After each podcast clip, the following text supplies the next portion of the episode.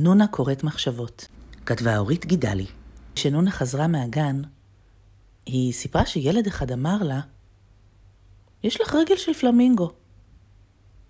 ואפילו שהיא לא בדיוק ידעה מה זה פלמינגו, היא נעלבה. מאוד.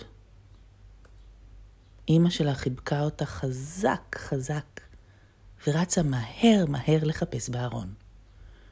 תכף אמצא את מכשיר הקסמים, היא אמרה, והוציאה את המכשיר המיוחד לימים שאין בהם מספיק קסם.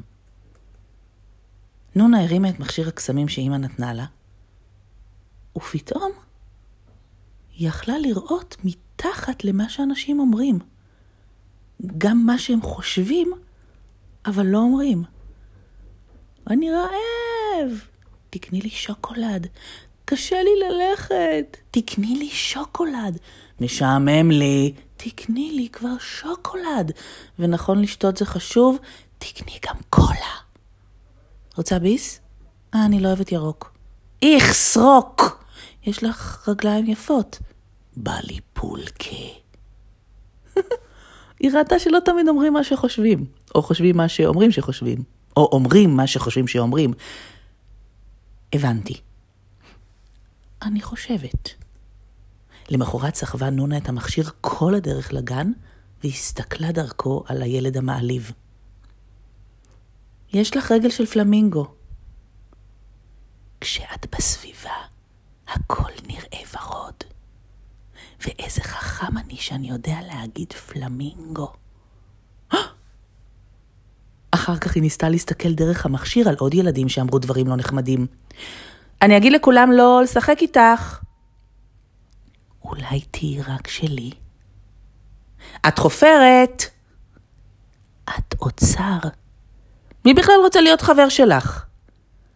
אני. לא בא לי לשחק. לא בא לי להפסיד. לכי, לכי. אולי תבואי.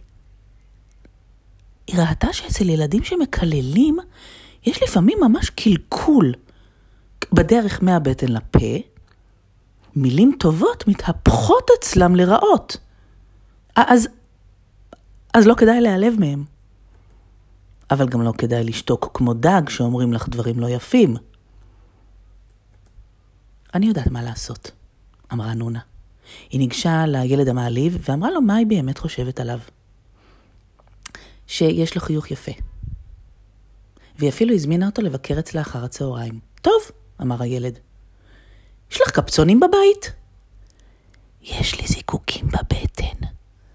פתאום. אה, רק תבטיח, הוסיפה נונה, שלא תגיד דברים מעליבים.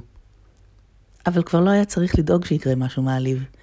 כי בתוך רגע, הקלקול של הילד הפך לבלבול, ואז למלמול, ואז לחיוך גדול, שהיה באמת יפה. בסוף היום החזירה נונה את מכשיר הקסמים לאימא וסיפרה לה על כל מה שקרה בגן. אני כבר יודעת לעשות קסמים בלי המכשיר. אימא חיבקה את נונה חזק חזק ושמחה שהילדה הקטנה שלה מזכירה לה את הדברים הכי הכי גדולים שיש. את מכשיר הקסמים השאירה אימא בחצר, כי היא עצמה לא ממש הייתה צריכה אותו. היי אבא, שלום, נשיקות, מה יש לצהריים? שלום, נשיקות, מה יש לצהריים? ומה קרה אז? הכלב של השכנים מצא את המכשיר. האו! וואו! הוא התחיל לנבוח פחות ולחשקש בזנב יותר.